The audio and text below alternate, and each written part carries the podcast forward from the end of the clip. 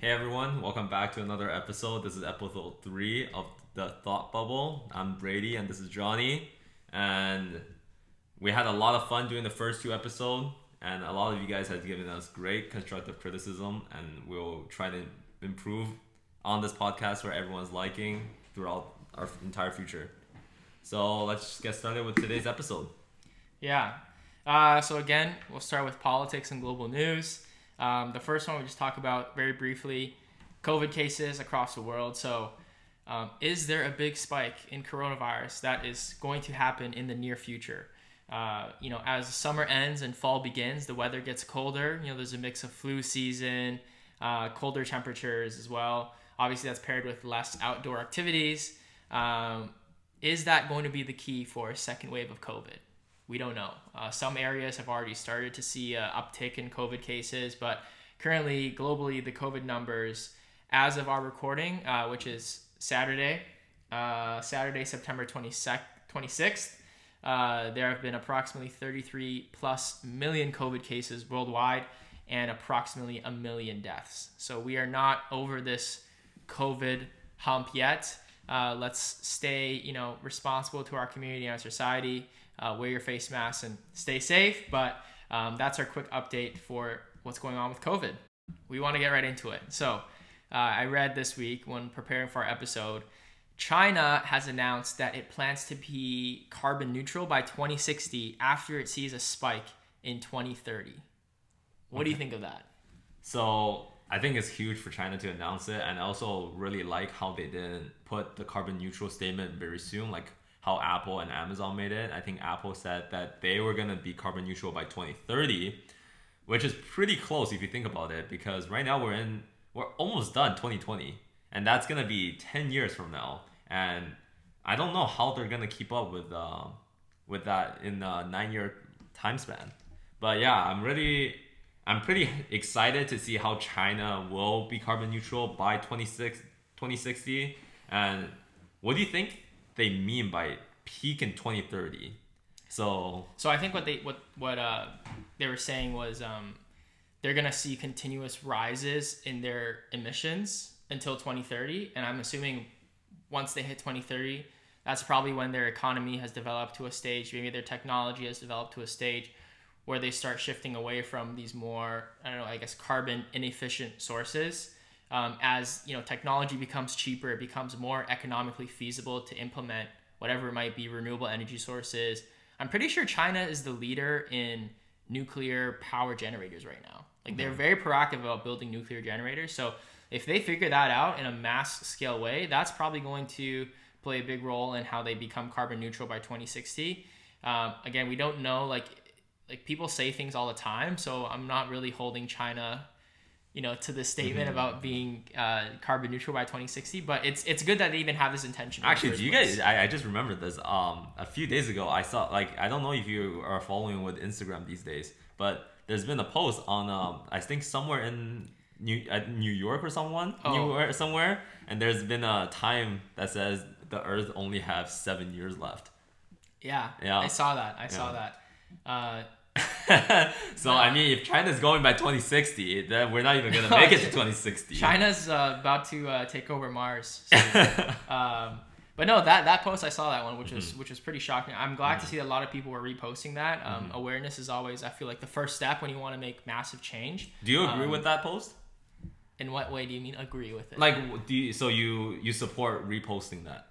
Yeah, I would repost that for sure. Okay. But I would want to do this. I want. I would want to figure out the data behind the numbers. Like, what do they mean by the Earth has seven years left? Yeah. Because that post is pretty ambiguous, right? Yeah. It's like a huge clock and it's like ticking down. Yeah, yeah, yeah. yeah. Um. So I need to see like what are they talking about here? Like, does it mean like within seven years Earth is just going to be uninhabitable, or does it mean seven years is the point of no return? Like, what are the what are the data? What's the data and the stats feeding into that calculation? I need to see that before I go and repost it on my personal pages. That's just how I feel personally mm-hmm, about my mm-hmm. social media, right? Mm-hmm. Um, I do want to come back to that later when we talk about in the business section, business finance section. Um, but yeah, so with China announcing that they want to be carbon neutral, we thought it'd be interesting to talk about overpopulation. Okay. So I know Brady and I were talking about overpopulation yeah. as a topic, as an issue. So Brady, I'll let you kick it off. Okay, so I I actually thought about this debate topic of overpopulation when I was at the gym the other day with one, one of my good friend Brian, and this is actually a really funny story. We were both awake at 7 a.m. We normally wake, do morning workouts, and we were both in the gym at 7 a.m. and we're both tired as fuck because you know university students don't sleep until two to three, so we only had like four to five hours of sleep. We're I was doing my squat reps and I just look over after my set, Squat reps. you hit legs? and this guy was just looking out the window, looking into the sky with his arms crossed, contemplating. And then he turns around after I'm done and he goes, Bro, you know what Thanos said in Avengers Endgame? I think it has some truth to it. I think the world population has to be reduced by 50% for everyone to be thrive, thriving. Okay. And I said, okay, first of all, I I don't like it's proven that it's wrong by the Avengers. That's in a fictional fa- uh, aspect. Also, I believe that the world is too late, a little too late to con- to have population control at this point. What I think the world, I think the Earth is already overpopulated, Okay. and there's no return. Like what? there's actually you can't stop overpopulation Why not? because so there's a there's statistics statistics right now that the world so the world by estimate can have 9 to 10 billion people habitable on it So that's the maximum capacity. yeah maximum capacity okay, Yeah. right now we are at i think 8.5 billion if i'm I, We're not at 8.5 billion. what 8 billion No, we're at Yes, like we seven are. billion. N- dude Let me see. World population numbers. Uh, okay, currently 2020, we're at 7.8 7.8 billion. Okay, sure, we're okay, two- we're- yes. we're 2 million uh yeah we're 2 millions off 2.2 millions off right of the maximum capacity Yeah. Um, what was I going with this? Oh yeah, but statistically, there is a chance that the world is already overpopulated. What, what do you mean by statistically there's a chance? So okay, you can't really predict that if the world is overpopulated or not. You can only go off of a bell curve, right? There's also there's gonna be a standard deviation, there's gonna be mean, and there's gonna you're gonna have standard deviation, first standard deviation, second standard deviation of the percentage of how popu- overpopulated you think the world is. So even if you so even if you're at the 99th percentile, or even you're at the 95 percentile, which is two deviations away, there's still 5% chance that the world is not overpopulated. But there's also a 95% chance that the world is overpopulated. But when you when it comes down to statistically speaking, they can only say the world could have been overpopulated. Okay, I agree with that statistical take on it. But there's a difference between the world being overpopulated now versus what you said earlier about how the world is already massively overpopulated and there's nothing we can do about it.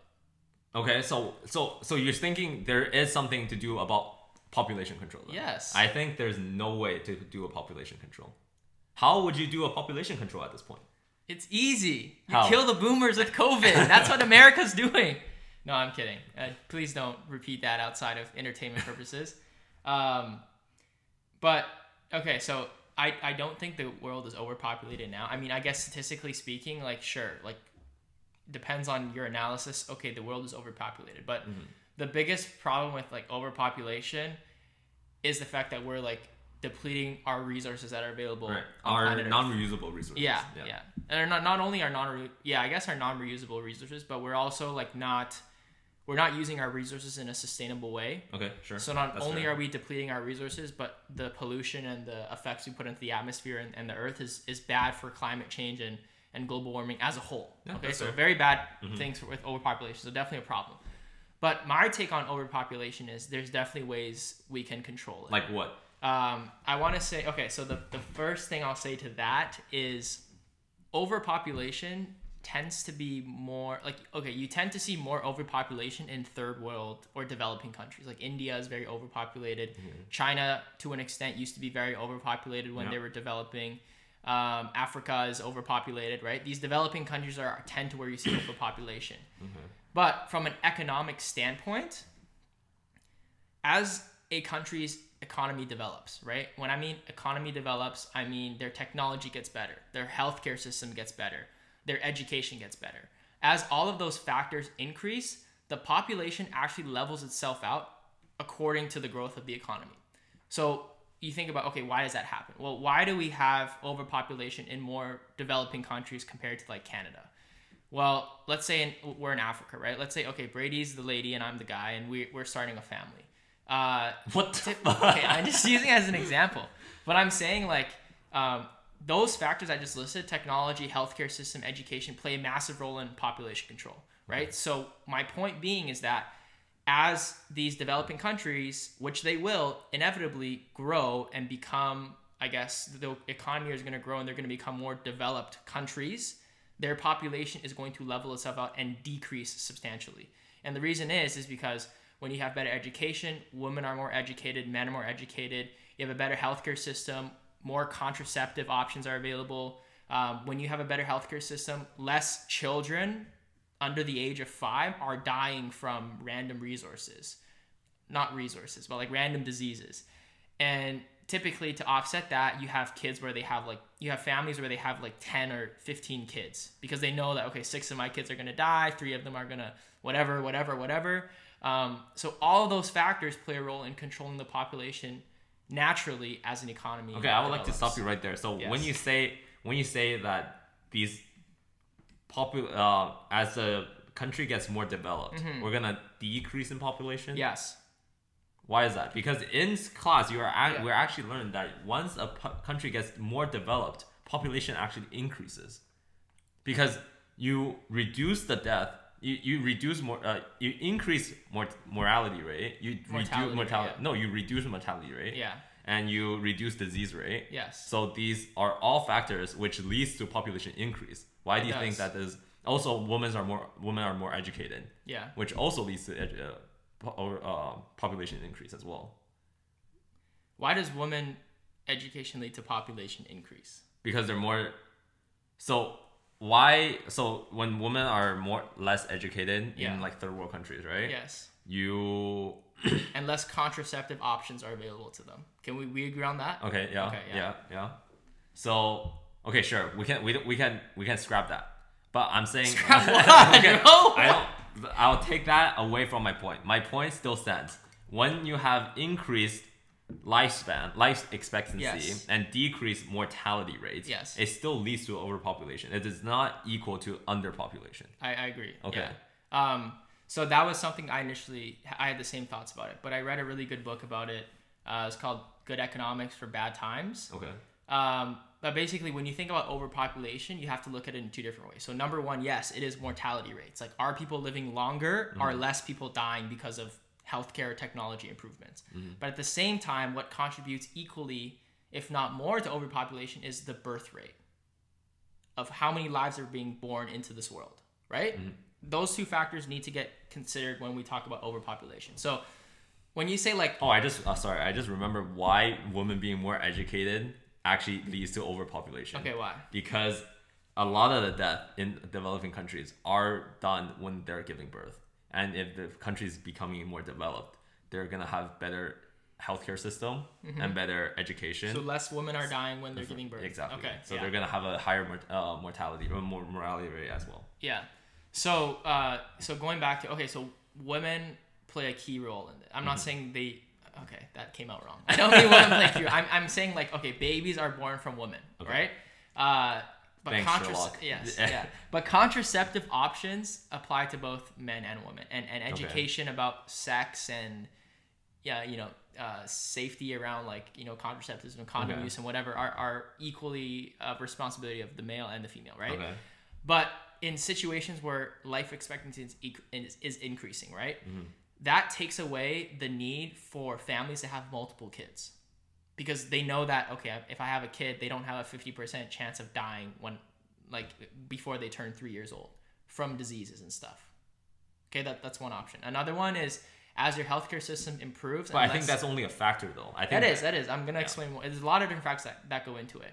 Yeah. Um, as women become more educated, Mm-hmm. they start entering the workforce at an astronomically higher rate. So they start. You have less people that less women that are just there kind of giving birth to 10 kids um, in their lifespan and they become more educated they start entering the workforce and they have careers as women enter the workforce as women enter the workforce um, and they start having careers less women are going to or i guess you'll start to see an increase in women that choose to not have kids because they value their careers um, as contraceptive options become more widely available you reduce the risk of accidental births as uh, abortion technology or abortion pills become accepted in these countries you'll have less women giving birth in not ideal economic circumstances which continuously improves the family household and stuff like that. So quality and longevity of life is improved but that just is explaining how there's no need to have an insurgence of so many births happening try to offset this potential like kids dying and stuff like that does that make sense I, I agree, but I'm Yeah. saying like just because that your mom thinks Yes. that you're gonna live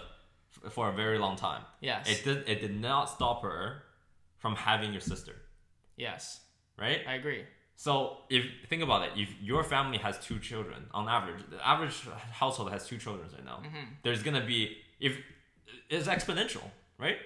Eventually, it's gonna inc- lead to 7.8 billion right now. It's gonna eventually hit 10 billion. How are you gonna stop this? What are you gonna be like China and re- control the birth rate? No, that's unethical. Yeah. Uh, well, like in Eastern in is it in Western culture, Yes. it's unethical. Yeah. But what I'm saying is like overpopulation currently is attributed more to these third world developing countries. Like they're playing a bigger part in overpopulation than Canada and the US. Mm-hmm. Because they just have their populations are growing at crazy rates right now. And that's because their families are having more than two Right, kids. and, and I'm saying I, I agree. I agree that they Yeah. are growing at a they're growing at a rate greater than developed countries like Yeah. Canada, China, and U.S. Yes. However, the U.S., Canada, and China are also growing, not by not at the rate of a- developing countries, Yeah. but they're still also growing. right. Like I don't know if you learned this in biology, but like there's the four stages of the pyramid, the the, the population pyramid. Mm-hmm. Um, I so China actually had a 0.5 percent decrease in overall population from last year, and you're thinking, and you're and you're saying that it's gonna decrease potentially, and No, it's, it's it will. plateau. It's gonna plateau. Well, it is. It, the growth rate has been. No, I don't think it. I don't think the plateau is gonna last. That's what I'm saying because the life expect the population pyramid, you know, the one two the stage one, stage two, stage three, stage four, it I know. rotates, right? What it is that? What is that? Stage stage one, stage Yeah, two. explain population pyramid to the viewers that don't understand. Okay, so is, I don't- don't know what it is. Oh, really? Okay. So there's four stages that the biology thought the population can have. So there's also there's just a regular regular pyramid where there's more children or more babies than older adults. Right. And as it moves up, the second pyramid looks kind of like a like a diamond shape, whereas more like middle-aged people and less ad- less adult uh, less elderly people and less babies. Mm-hmm. And then the third one is just completely uh, like flipped upside down pyramid. There's mostly elderly and less babies. So I believe Japan is in stage three right now. They have Yeah. a lot more. Well, Japan elderly. has a fertility problem Yeah, right now. Yeah. yeah. Yeah. but they have a a lot of more elderly than they have with infants. But I'm but that's my point. Japan has a fertility problem right now, but once they get out of the stage of population pyramid, they're gonna be there's not gonna be as they're gonna be more zoomers in Japan, Right. And I understand what you're saying. right? But in all the studies that we have on different economies of different countries and how economies develop over time, Mm-hmm. there has been a clear correlation towards the improvement of, of an economy from the main points I talked about earlier, like technology, education, healthcare. As those things improve in a country, the population decreases and balances itself out. So, in fact, it's not going to be a continuous, infinite growth at an X percentage because economies and technologies are, are always improving. And according to our existing knowledge on historic trends of previous countries that have seen economic growth, I think China is a great example of that. Remember, like a few years ago, not a few years ago, but like maybe 10, 15 years ago, uh, you know, everyone was talking about like, okay, China's like going to be overpopulated, like they're going out of control. Now their growth rates aren't increasing as much anymore. In fact, they actually decreased in the past year. Obviously, we can't take a year's worth of correlation and say, okay, this is the future trend. What we can say is we can look at the historic trends since I don't know what we've collected, maybe since like 1960, and you can see that China's like population has started to plateau as their economy has continued to grow. So all I'm saying is from a data data standpoint and, and what we know about the relationship between economic growth and population, that's it. As econ- as economies grow, populations will balance and level themselves out and decrease. When so when do you mean level themselves out? When do you think is a good level for the population to be at? So you're eventually you're what you're telling me Yes. is that so what you're saying so is what you're saying what you're telling me is that eventually there's gonna be an equilibrium of population and we're just gonna stay at that number. No, that's not what I'm saying. Okay, so I'm saying it fluctuates according to the way our economy goes up and down. if you okay, and also if you fluctuate, so how much is this fluctuation? I don't know the numbers, and I don't know at what point do you start seeing a population decrease.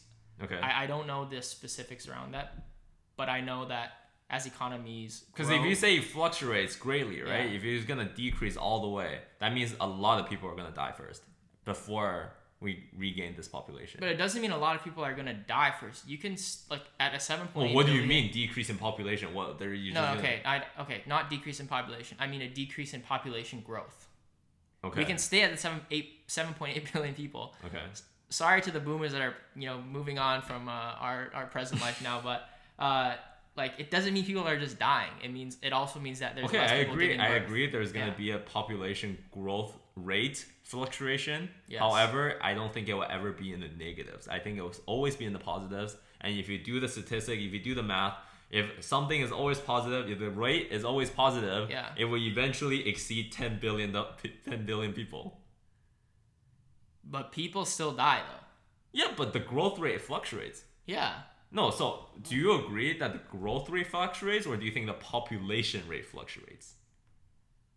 Well, I think those two are related, no? No, I don't think I don't think population rate is ever gonna. So okay, so what you're saying like even though the growth rate may be plateaued, the population number is still increasing. Yes.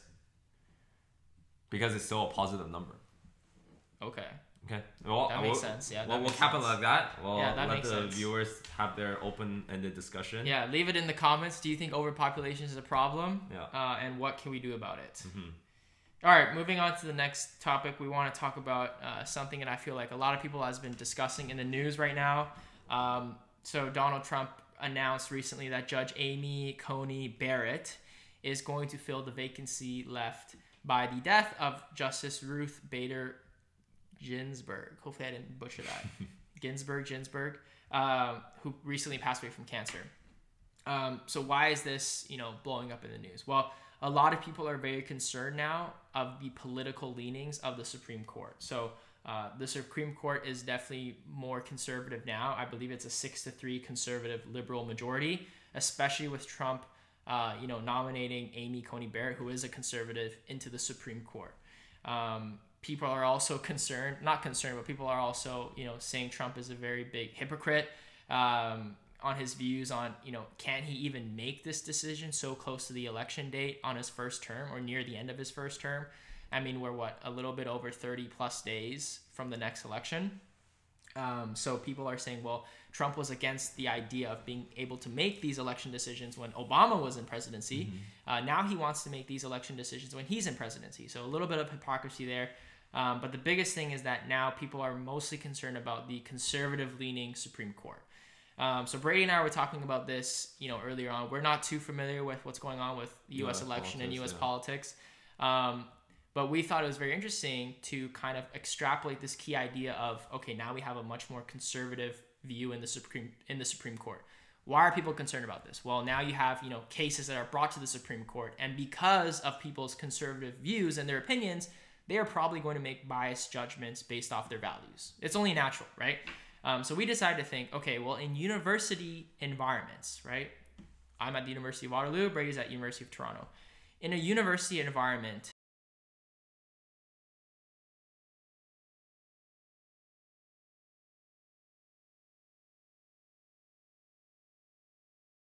there have been a few reports i'm not saying a few reports i've read a lot of places where it says universities is definitely leaning a lot more to the left in terms of their political views i feel like being on campus i felt that it's leaning more to the left i don't know if you would say the same for toronto Mm-hmm. um, but is this right?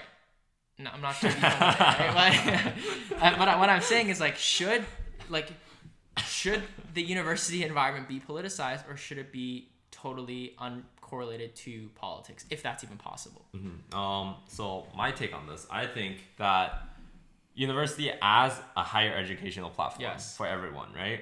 I don't think there should be a lot of poli- policy, political side to it because once you mix political stuff into the equation, a lot of things get stopped, right? Like as you were giving me an example before the podcast that some of the things that if you truly want to research into, right? Mm-hmm. If you truly want to research into maybe let's say a homosexuality gene, will your university allow you to do research on that? And if they're more leaning to the left or even the right, Yes. a lot of a lot of the uh, university would not let you do that. However, what if this was the next breakthrough? Because right now we don't have a gene for homosexuality, right? We don't know if it's nature or nurture. We can have a, I we can That have a is a, that that. is a hot, hotly uh, take debate right there. but, but yeah, but how will we know if it's nature versus nurture? We have to do we have to do experiments on it. We have to do scientific d- discoveries on that, right? But if you are shying away from that, then I like it gets in the way. You know what I mean? does, yeah. Especially in like like I come from a very scientific background, and if you want to be very scientific, you have to have like good like you can't have any po- political stuff yeah, like in you, right? Like even if you're very left, even even you can't even have political. You nor can you have even have religion. Like that holds you back from scientific discoveries. Imagine if Darwin was a Christian. I think he was a Christian. Really? I think so. Yeah. Or Okay, Albert well- Einstein was a well, Christian. im- okay, fine. Imagine if he let his Christianity, Christian, Christianity, Christianity.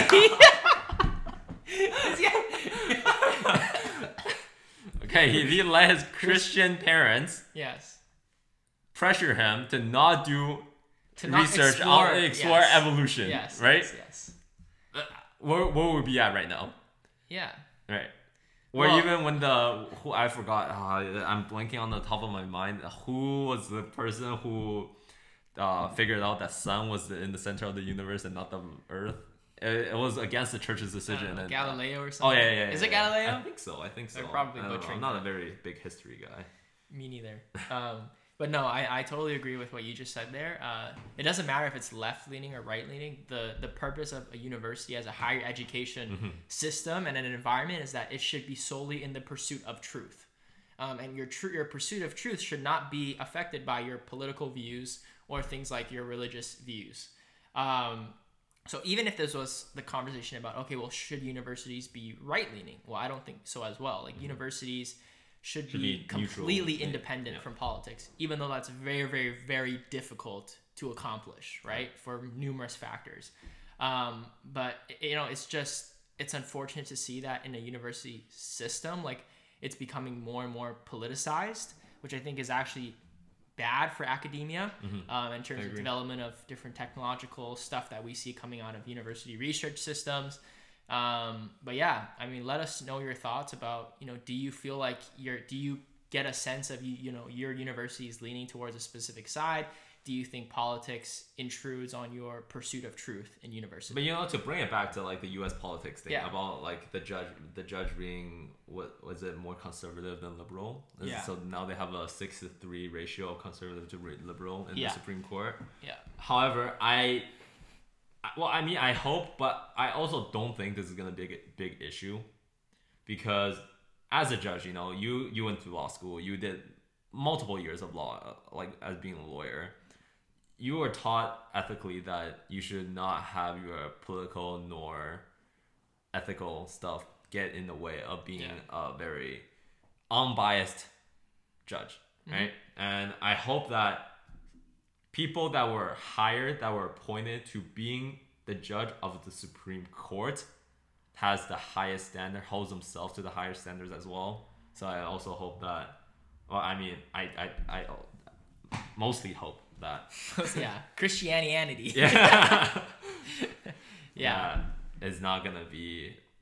Re- it affected that much. Yeah, Yeah. yeah, and and the same goes for universities, right? We want this to be Like I don't even like it how they were reporting that oh now the Supreme Court is six to three conservative to liberal majority. I think there shouldn't be Right. you, you shouldn't be counting conservative majority as for a judge. You know, like a judge should just be completely neutral, complete like you can't have a conservative side or like a a liberal side of being a judge. Right. Yeah. And uh, yeah, as I was saying, the same goes for you know universities, right? Yeah. We, we don't want it to become politicized because we don't want that impeding on the pursuit of truth. Yeah. Um, but let us know what your thoughts are about that topic in the comments below. Uh, all right, so let's move on to the business and finance section. We have a few interesting and funny things that we want to talk about this week. Uh, I guess uh, this week the big headliner in uh, business and finance is uh, Nikola, the EV company. So Nikola, at the beginning of the week or last week, actually got a huge partnership with General Motors, and their stock went up by I think forty percent. They went from a forty dollar stock to like a seventy dollar stock, right? However, I think it was about four to five days after the G- the GM of Nikola actually was called out by this. I think I, I, I forgot. I think it was a journal or like an investigation. Uh, it was called um, yeah, yeah, yeah. Hinden, yeah, Hindenburg, Hindenburg Research. report, yeah, yeah, Hindenburg, Research. report and saying that uh, Nikola is actually a huge fraud. That um, the company actually does not do anything that's generating like creating the new EV or even hydrogen powered cars. So what happened was that I think the biggest thing that they caught the fraud was that Nikola had a trailer for hydrogen uh, powered cars two to three years ago, and they just found out that the way that they filmed this was actually making the truck roll down the hill instead of actually driving it, and which states that they do not actually does not have a any like I guess discovery on hydrogen cell cars. Uh, was another thing that was happening. So they, I think they just actually just had their quarterly meeting, and during their quarterly meeting, Nikola founder like Trevor Milton was actually asked how much revenue did they generate for this whole quarter. And if you look at the public report, they had no public uh, revenue generated other than building a solar panel for their CEO. That's their that's all their fucking revenue for this whole quarter was to gen was to build a solar panel in his in their CEO's house. And the CEO paid them. Yeah, and that's and that was their revenue. Nice. Uh, however, after the GM partnership, uh, Trevor Milton became one of the big hot topics. He even made it onto Forbes. But after all the scandalous things, he stepped down as GM. Uh, sorry, GM, I think. Yeah, GM of Nikola, and also Nikola is tanking day by day, and G- General Motor actually pulled out from the partnership with Nikola. It was a huge partnership actually because GM uh, made it so that Nikola could use their production line to produce new cars. So which because uh, so it like in like exponentially increased their production rate because General Motors is a huge huge company. They're like number one leading uh, car com- um, automo- automotive company right now in the U.S. Yeah. Yeah, so they have a lot of factories, and G- Nikola was able to get a partnership with them, but that didn't end too well. Yeah. So I feel like on the topic of how do you want to call this like misperception and deluding the public, there's been a few other interesting, funny stories we found this week that you know might be funny to some of our listeners out there. But um, the Amazon Amazon Prime bike. I don't know if you guys have heard of that, but uh, on Tuesday, the exercise gear maker Echelon, I believe that's how it's pronounced, launched its $500 X Prime bike, and they called it Amazon's first ever connected fitness product. So, you know, there was a lot of hype around it because it looked exactly like the famous Peloton right now that a lot of people are riding, except it was missing the screen and it was substantially cheaper. Um, so everyone was like, oh my God, this is Amazon's move into the fitness industry. This is going to be groundbreaking, right? Um, and it was really, really funny because after the announcement that Echelon made of their product in partnership with Amazon, Peloton stocks dropped about 6%, um, you know, again, probably for the fear that Amazon's entering the fitness market. But it turns out Amazon actually had nothing to do with the product whatsoever. And on Wednesday, just you know, 12 hours after the announcement on Tuesday, uh, Amazon came out and said we have nothing what we have nothing you know to do at all with this company. Um, they're distancing themselves from them. They're in talks with them to say, how did you guys get this brand mixed up? Because we are not part of your company. Um, and they're you know they're currently talking with Echelon to figure out a rebrand. Um, and this is funny because you know this was early on Wednesday, so a few hours after the announcement on Tuesday. And as soon as this announcement was made, Peloton has now you know jumped up to its highest share price. Uh, they hit a record high on Wednesday. Um, so this is this is funny. Like, mm-hmm. how does stuff like this even happen? As as a company, how does that stuff even? Because there's multiple funny stories we can pull. I don't know how. You, I think you just gotta blame it on the Robinhood traders these days. yeah, I mean, there's another story when back when the whole COVID stuff was um, really started to see an emergence in North America. Uh, everyone started using Zoom, right, mm-hmm. as a to you know bypass social distancing and stuff like what stuff like that. Mm-hmm. Uh, but basically, there was a company called the Ticker Zoom, which belonged to a Chinese company, and they make parts for mobile devices. But what ended up happening was everyone started to try to buy Zoom stock because they're like, okay, everyone's going to be using Zoom. The stock is probably going to increase in price. Let me hop on this trend and make a lot of money.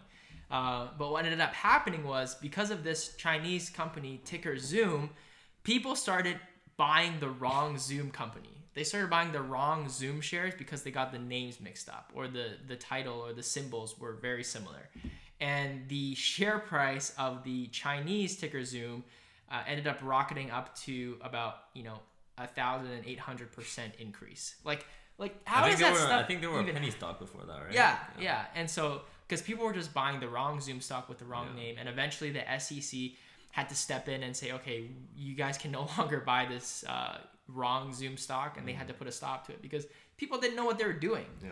Um, which is very very uh, interesting. But yeah, what can you what, other than uh, you you blame it on the Robinhood traders? What what else can I say? There's just you just too many kids that's having too much fun with daddy's money right now. Okay, I mean I wouldn't okay I wouldn't blame it totally on Robinhood traders. I mean it's well, you. I'm saying if you're an actual trader, if you're an yeah. actual investor, if you're a day investor, or if you're even if you're a long term investor, yeah, you should have at least the mental capacity to know which company you're investing in. Okay, for and the, the Zoom one, I can I can agree on, but a lot of very uh, like GM invested in Nikola, right? Mm-hmm. Another famous example is I think whoever whoever decided to do, invest from GM to Nikola should be fired like, because they did not do their due diligence.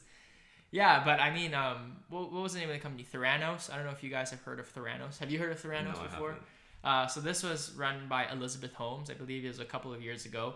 But basically, she ran a startup that had the claim that she had built a product. So it's like one of those little tickers and needles where you can get a, a little drop of blood and you can tell your blood sugar levels. But mm. instead of only telling your blood sugar levels from this little drop of blood, it could give you an entire analysis on your health from a one drop of blood. It could tell you if you're sick, if your, your cell counts, like just crazy information that would be groundbreaking from a healthcare standpoint. Um, so she went on and raised, you know, her company up to a valuation of almost, I believe it was past a billion dollars. Okay. It was a one plus billion dollar valuation from all these investors, just for them in the end to figure out that the product was a hoax and never worked in the first place. And then now Elizabeth Holmes is in jail and Theranos is no longer existing. Um, but it's just like how how does that happen? Because there's a lot of venture capital. Oh, is that the is that the actress that was jailed in California and then she got to pick where she went to jail? I don't. I, am not sure about that, uh, but I know Elizabeth Holmes. I think she's in jail now, or she's definitely facing charges. But that was basically a whole scandal about the actual product, right? Um. Oh yeah. Yeah. See, a non-defunct health tech company. Yeah. yeah it's it's just pretty crazy. Um, okay. Anyways, moving on from that. So, GE General Electric. Uh, this kind of is is what I was talking about earlier when I wanted to tie this back to the I believe there's a seven year countdown about you know how far away we are from the point of no return from an environmental standpoint. That famous post that's going around on IG right now. Um, but we have a few interesting news in our business finance segment talking about the the surgence of clean technology. So Uh, General Electric announced it is moving away from coal plants and is shifting its focus to renewable energy that has attractive economies and a growth uh, trajectory. So, um, the first tangible information we have on that is that they would be supplying the Dog Dogger or Dodger Dogger Bank wind farm with 190 turbines. Um, you might think, okay, 190 wind turbines, like for a company the size of General Electric, like what is that really even, right? Mm-hmm. Um, but when you look into it, each blade of these turbines is 107 meters long. And so it's estimated that one rotation of this turbine, uh, of this 13 megawatt turbine, can produce enough electricity to power a household in the UK for two days. So these wind turbines are absolutely massive, right? Um, but it's very, very interesting because we're starting to see a lot of big companies double down on their, uh, I guess, change in how they approach renewable energy sources and shifting away from fossil fuels. My personal investing take on this, and I want to get your thoughts on this as well, Brady, um, is that you know clean tech and developing technology that will enable a sustainable future is inevitable, and right now is the best time to probably get into clean tech stocks or energy companies that are working in those spaces because eventually these big so why don't you buy tesla stocks huh okay i okay tes- tesla stocks are only one part of the problem. Like electric vehicles is just one part of the problem. I'm talking about like solar panel companies, wind power companies, battery storage companies. Um, all of these different factors that's going to play towards enabling a sustainable future. Um, and that's that we're just talking about energy production there. There's even a lot of companies working in carbon dioxide emission reduction technologies. I don't right? know. I get. I, I would say that I would say otherwise. I think it was it's pretty risky to get into these type of business as a like a stockholder right now because first of all, I think one of these companies will be succeeding, right? Mm-hmm. Second of all, I think if you have to treat this renewable energy thing like the COVID nineteen vaccine, right? A lot of people are gunning for it. A lot of people are gunning to get the first COVID vaccine. A lot of people are gunning for the next big renewable energy. That's why Nikola was such a big deal mm-hmm. because they did not want to stop at electric vehicle like Tesla. They wanted to beat Elon Musk. They wanted to use nit- hydrogen powered cells hydrogen right. power cars, right? And that's maybe a step forward than electric power cars. Right. I think that the biggest difference that I'm talking about here is that Tesla in itself is, is its own company producing electric vehicles. And now, as we talked about, I believe it was in episode one, when you look at the breakdown composition of emissions, transportation is a very slim percentage of carbon emissions. Mm-hmm. So it is obviously important. What Elon Musk is doing is very important. But I'm talking about of the scale of renewable energy companies that are going to be providing energy sources for maybe you know massive large grids or battery storage technologies that can store energy or electricity at a mass scale and they sell to you know in bc we have bc hydro right most of our electricity comes from bc hydro uh, but the biggest problem with renewable energy sources is that it's intermittent and we can't we have we currently have no way of storing these mass scale levels of electricity um, so i'm talking about those type of companies that have you know market sizes away from the general public, I guess, is what I'm saying. But what I'm like, my my point is that like if you if you invest in like you know mm-hmm. like Dogger Bank wind farm, yes, right? Yeah, they're produ- they're using wind turbines to generate um, renewable energy. Yeah. Right. Yeah. What if in the next five to ten years we find a new way of renewable energy and wind turbines are just obsolete? What would be the new way of creating? Oh, I don't know. Maybe hydrogen powered stuff on hydrogen fuel. Yeah, hydrogen fuel. Yeah, but that's okay. Yeah, or I mean, even there, there nuclear are... fuel. You know, because I was talking with one of my engineering friends the other day. He was actually making an argument with me that he thinks that electric vehicle will never beat gas vehicle. Bold claim. Yeah, and I asked him why, and he said renewable energy is not sustainable in the long term because it can be stored. It cannot be stored. Renewable yeah. energy cannot be stored. That's why there's technologies trying to improve the way that we can store the electricities, like battery technology. right, like and that. I'm saying during these discoveries, yes. you don't know if you don't. There's a lot of risk. Yeah. I agree. Yeah, yeah. but I think it, it's cool to know, especially tying this back to the Instagram post. A lot of awareness is generated now around okay, we're actually getting close to the deadline, the point of no return of when Earth's temperature is going to raise by two to four degrees right? Or population um, overpopulation. sure, or overpopulation. But I'm saying like there's a lot of focus on this now, and companies are starting to shift their perspectives on how can we find more economically feasible ways to introduce renewable energy or shift our focus away from fossil fuels. That's why we see things like GE announcing its move away from coal plants because not only are coal plants, you know, not as effective anymore, they're actually less economically feasible for GE because renewable energies are getting cheaper and cheaper every year, right? Um, what's interesting about this is that California also banned the sales of new conventional gas cars starting in 2035. Um, that's a pretty strong and hard goal to achieve, um, but it's saying that you can no longer purchase new gas cars anymore by 2035. I think that's 100% BS. Okay, it might be. Okay, why is it BS? Go ahead.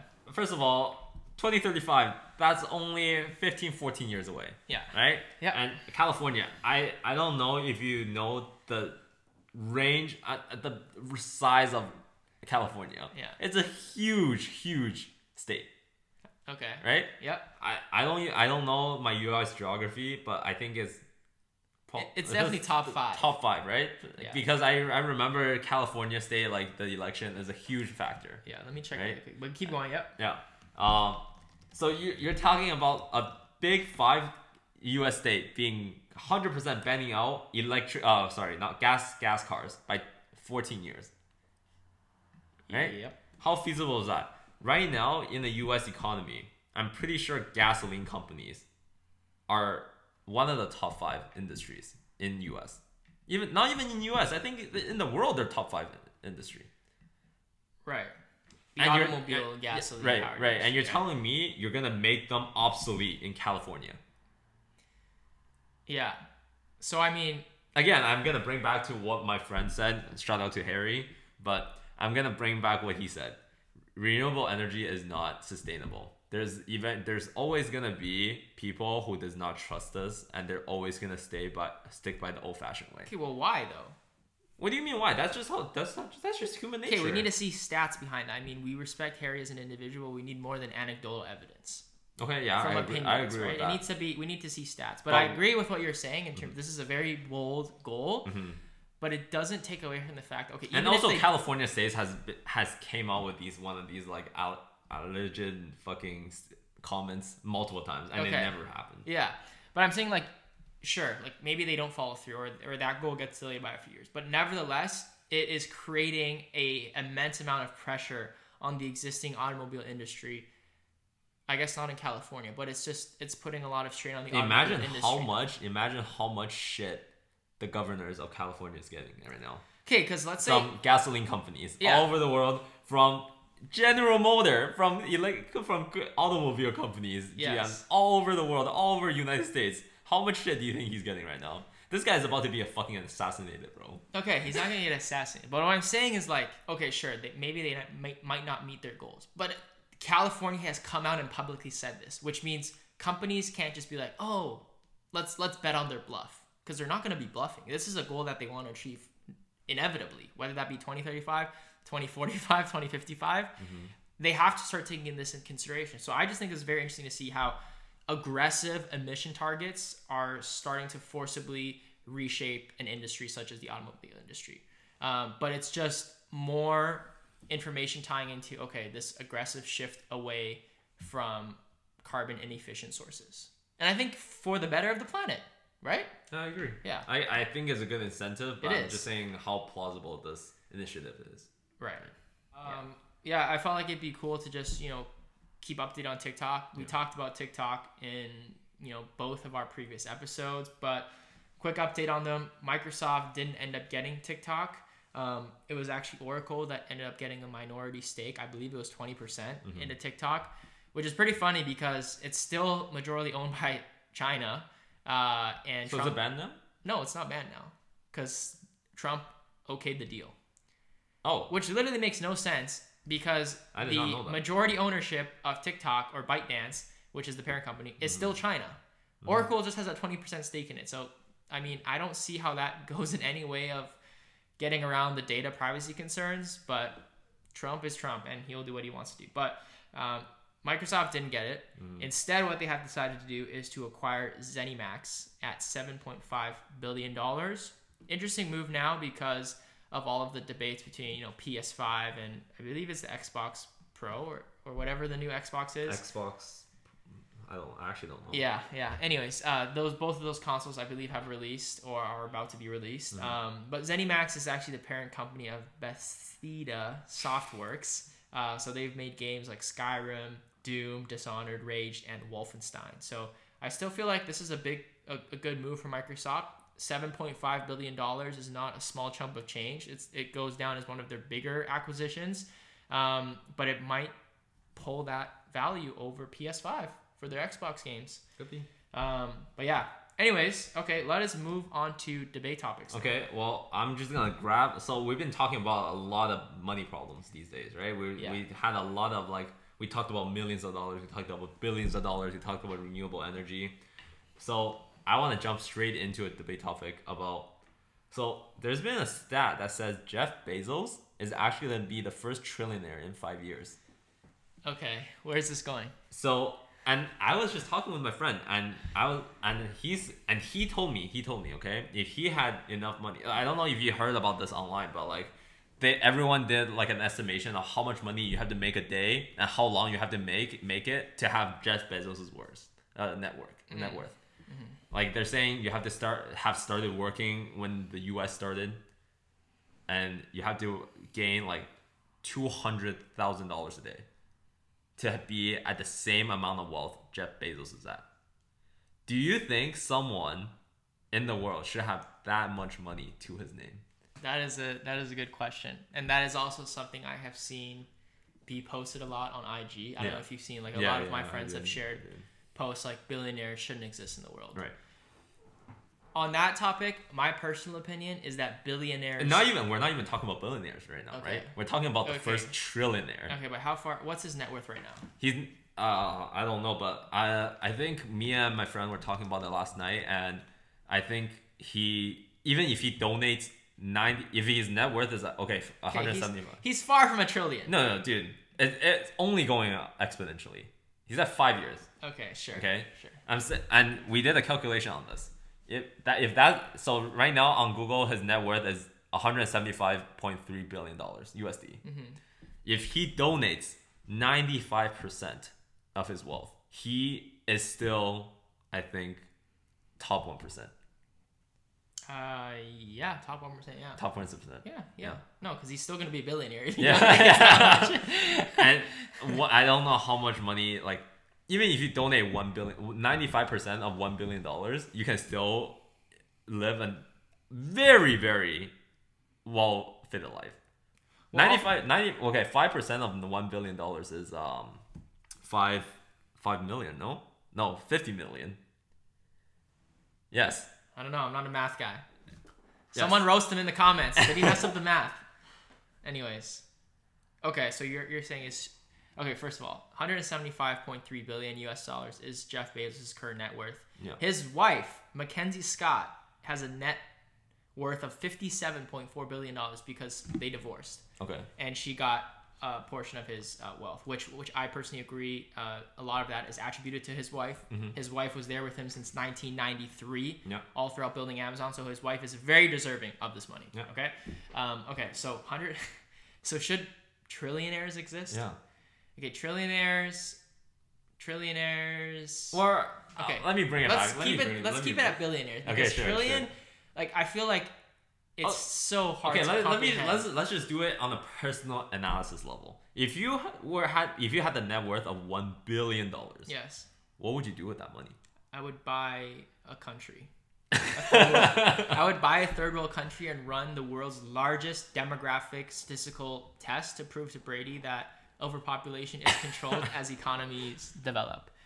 But one billion dollars is a lot of money. One billion dollars is a lot of money, and Jeff Bezos have hundred and seventy five times of that. Yes, yes. Okay, but here's the thing though. I okay, I I'm not gonna talk about trillionaires because I can't even comprehend that number. But billionaires should exist. One billion dollars, five percent of one billion dollars, Yeah. fifty million. Okay.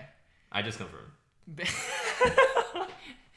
Billionaires should exist in the world and and this is this is what i'm going to say so a lot of people i'm hearing a lot of talk about jeff bezos is evil he's an idiot he's he's just you know hoarding wealth he's mm-hmm. he's not creating value for society that is a complete lie especially in the capitalist society that the US and Canada are in right now, the reason that someone can accumulate this much wealth is because they are trading the same amount in terms of their value. Would you agree on that? Like, there's no, how else is he making his money? He must be delivering a lot of value at scale to a lot of people. I agree. I think Amazon is a good service. I think Exactly. like I, if without Amazon, we would Yeah. like he is smart of him to have. So he's deserving Amazon. of the money that he's earned. I think he deserves it. Yeah. But I'm so I don't know if you know about this, but Bill Gates actually has a foundation called yeah, Bill, Bill Gates. Yeah. yeah, yeah. Bill Gates Foundation, which he suggests all the billionaires or all the millionaires or the top one percent of everyone, the whole population, to donate ninety nine percent of their wealth by the time they die. Right. And I love Bill Gates. I mean, he's one of my idols. Mm-hmm. But the thing is, Jeff Bezos has no obligation to do that. It's his Right, money. right, right. He can do what he wants, I right? know, which is which is what I want to say. And people say, "Oh, he's." But would you would you be would you be donating ninety nine percent of your wealth if you're a billionaire? yeah, I would. I, if I was a billionaire, I'd be donating my money. Really? Yes. How much would you be donating? I would probably donate all of it. I would What? live. I would live a very. I No, would no, live- no, not like as of right now. You, you're not. I'm not saying by the time you die, Okay. but as of right now, you have a billion dollars. How much are you donating, and where are you donating to? A billion dollars. How much am I donating? Yeah. I'm gonna donate. What is ninety nine percent of a billion dollars? uh, you you you have ten million left. Ten million left. Yeah. Okay. Honestly, like. I- Ten million, you can still live a very, very, Luxurious very life, happy yes, life. So, so are we are we assuming that your net worth is gonna stop growing? No, you can still invest. You can still make can, money. You can still invest that ten million. Okay, you can still make money. Okay, Yeah. so, uh, let me keep. I'm gonna keep four hundred million dollars Dude, that's because no, no, listen to me. I'm gonna keep four hundred million dollars. I'm gonna take. I'm probably gonna take maybe three hundred fifty million of that dollars and launch a climate focused VC fund that invests only in I'm going to launch a social impact investing fund which invests only in things like environment technology, climate technology, health technology, medical technology and and education, right? Invest in those key areas which I'm most interested in. The rest of the money I would probably just give to Bill Gates and let him handle it really. because he has the connections. I have no connections uh, on, on what to do. I know Bill Gates is doing a lot of work in terms of energy. Um, that's my biggest interest and that's my biggest passion. And, and before I die, I want to see us achieve nuclear fusion, which is very hard. Uh, we haven't achieved it since we it's been invented and we've been talking about it for I don't know how many years now. But that's my that's where my passions lie. My money would go towards contributing. How can we find and develop technologies that is going to enable us to live a sustainable future. After we can after I can confirm that, then it goes from how can I make sure we live in a sustainable future to how can we ensure the quality and length of lives are improved on of humans, Okay, I think right? I think we both agree that Jeff Bezos' net worth is well deserved, right? Well deserved. Well And he should be a He- billionaire. yeah, right, he should be a billionaire, but I'm t- asking. I, am gonna say something really quickly. Maybe the taxes could be changed so that he gets taxed more, but not taxed to the point where he's like 95% tax goes to the American government. Like his, I believe his taxes should be higher, but he should still be a billionaire. I mean, even if you tax him right now, I like ninety nine percent, he's still a Okay, billionaire. okay. okay. I, I don't know about the exact tax rates, but I know that I believe that the the wealthier you are, you should get taxed more accordingly to your income. So I believe Jeff Bezos should get taxed more because a lot of that money is going to go So to you're a communist. No, no, no. Listen to me. I had th- I had this debate with one of my friends before, and and I actually was like, well, here here's my take on it, and let me know what your thoughts are. But Okay. I was thinking, okay, if I'm a billionaire, I have the money and the capital and the connections to create a stronger philanthropic effect than charities and whatnot, right?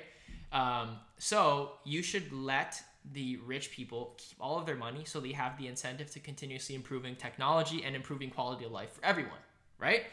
Uh, don't tax them because the government's going to steal their money, so that means you're a communist. Uh, that was my thought. But it turns out that the government is going to need that money at some point or another. Um, it's actually a widely agreed upon consensus of economists that if you tax the rich lower, it, it has nothing to. Or I'm, I'm messing this up. Uh, I, I don't remember. I think it was in. I think that I also read this in the same book of good economics for good economies. eh, Good economics for bad times. But basically, it's saying that I, I believe it's the state of Kansas or Kentucky whatever, one of those states. Okay. They decided to decrease their tax rate on the rich because they felt like let's leave the rich alone, let them have their freedom, and they're going to create economic returns for us. Right? Right. That's that's the consensus. So they started decreasing their taxes on the rich. What ended up happening was schools went bankrupt. Um, the education system was failing. The healthcare system was was in a terrible state because the the state did not have enough money to sustain these services. Okay. So um, we we should be, I believe, taxing the rich more uh, to an extent where we can improve those like services like education and healthcare and make sure that those areas are taken care of as well.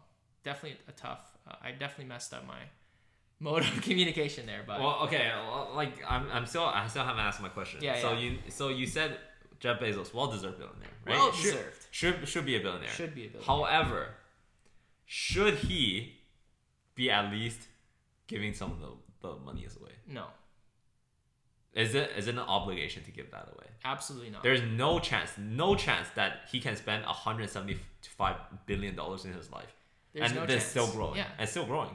But as as people that like if my net worth dropped on the floor and Jeff Bezos had the opportunity to pick it up, he would make more money by not wasting the time to pick it up. Like for the okay, let's say like What? okay, so let's say your and I net worth connect combination is like I don't know. Let's say we combine for fifty thousand dollars. Okay. Okay, two university students have a net worth of fifty thousand dollars. If I was to drop fifty thousand dollars on the ground, by the the time it takes Jeff Bezos to bend down and pick up a fifty thousand dollar bill, this guy has made like three fifty three hundred I don't know thousand dollars or like three Okay. billion dollars. Right. So it'd be not it would not be worth it to him. But like for us in our position, we have no right to say, "Hey Jeff Bezos, you should do this with your money." It's his money; he can do what he wants with it.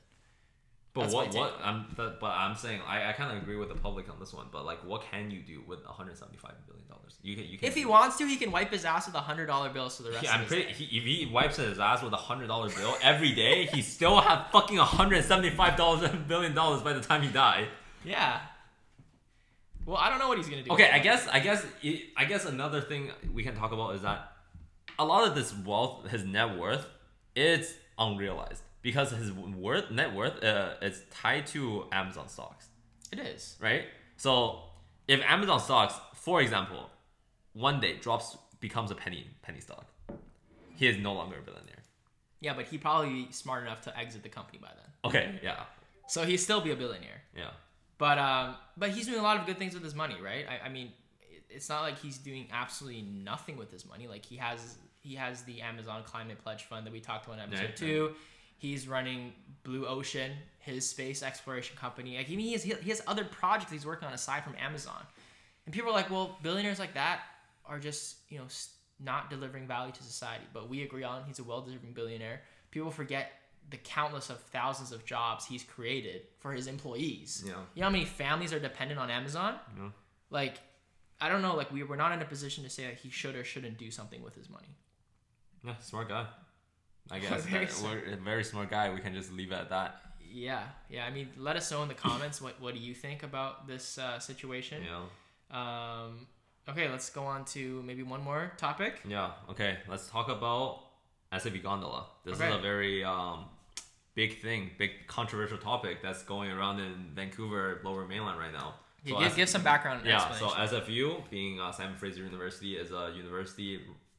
Also, w- one of the two in BC. Also, UBC is also one of them. Actually, not one of the two. There's more universities, but one of the two good ones. okay, sure.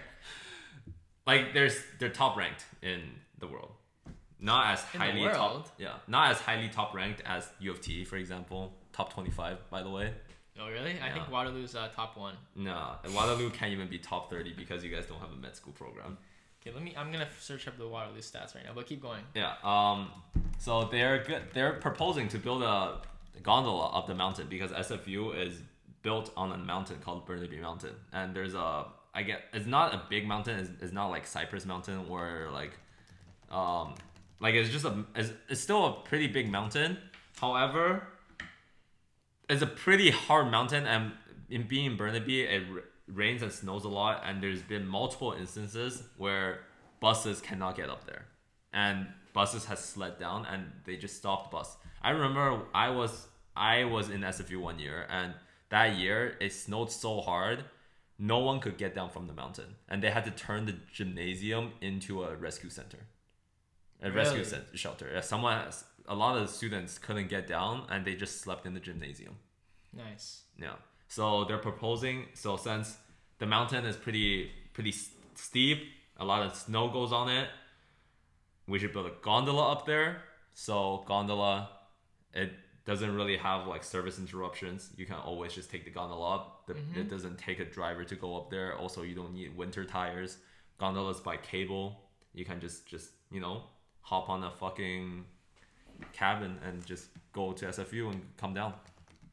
Okay, I'm, I I need to confirm the numbers, but in my head, like I can see the reason why people are considering a gondola. But the thing is, like in the event, okay, so you're saying like we should introduce a gondola to get up to SFU in the event to you know that there's No, I think I or- think it's just a better reusable energy. Okay, sure, but the thing is, like, is the carrying capacity enough though to supplement to cater to the needs of however many students go to SFU? Well, obviously you have to depend. You have to consider like what type of gondola you want to have, right? You want to do you want to have the one that con- that's continuously running, like you can only put like five to six people per uh per cabin, Mm-hmm. or do you want those like the ones at Grouse Mountain where fifty people all get into Okay, that fifty one? people can't get into that one. I think at Grouse Mountain. yeah. No, those ones are small. They only have three cabins. Yeah, but the thing is, how many people are going up to Grouse Mountain for skiing versus how many students are trying to get up to SFU for class? That's I true. That- that's what I'm saying. I'm, I'm saying like if you really think of if you ca- if you want to think of a way, there will definitely be enough capacity for it. And also you you're not you're misleading the fact that there's also gonna be cars that's also gonna be driving. There will. Yeah. Right. Yeah. It's, I'm not saying like they're just gonna block off the, all the main roads and they're just gonna Okay, only I have know. one gondola up there. Yes. Yeah. yes. Okay, then yeah, I think gondola is a great idea. Because the other thing I think uh, UBC is finally getting their TransLink SkyTrain line. Oh, interesting. Yeah, the the proposal was I think first initially started in 1999, and they're finally get it finally has enough budget to Is it? build. To build a SkyTrain. SkyTrain. Is it possible to build a SkyTrain up to SFU though? I don't. Or- or uh, well, not? like my friend were uh, my friend and I were talking about it, and I think it's not profitable. Not profitable. I think uh, it's not. It's more beneficial to have a gondola Hmm. because if you know SkyTrain runs on like, you know, electric ele- electricity, and Yes. if you to climb up that big of a mountain, It'd probably be It- inefficient. yeah. Yeah.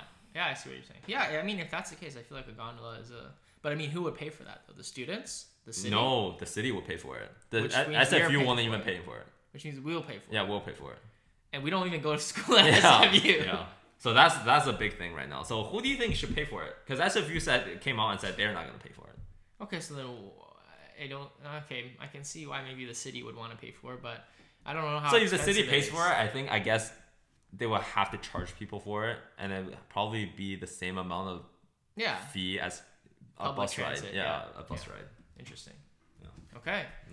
Well, we'll leave it at that for today's episode. Um, we hope you guys enjoyed. Uh, we're now on episode three of Thought Bubble. We hope you enjoyed the topics we discussed today. Um, if there's anything in specific you guys want us to discuss, make sure to leave it down in the comment section below. Um, if you guys enjoyed the episode, please don't forget to like, comment, and subscribe. Send this video link to your friends that you think would find interesting, the content interesting. And uh, is there anything else I'm missing? Or if you're listening on Spotify or Apple Apple Music, you know, just shoot us a DM on Instagram, Facebook, or even send us an email if you don't have the comment section, Yeah. and we'll just we'll we'll reply within 24 hours. Yeah, so the full audio version of this video is up on Apple Podcasts, Spotify, pretty much any platform you can listen to a podcast on, it's up there. Um, so if you guys are driving or doing the dishes or doing whatever, hop pop in your earbuds and you can listen to the audio full version on those platforms. Um, but thank you again for tuning in to episode three of Thought Bubble, and we will see you guys next week.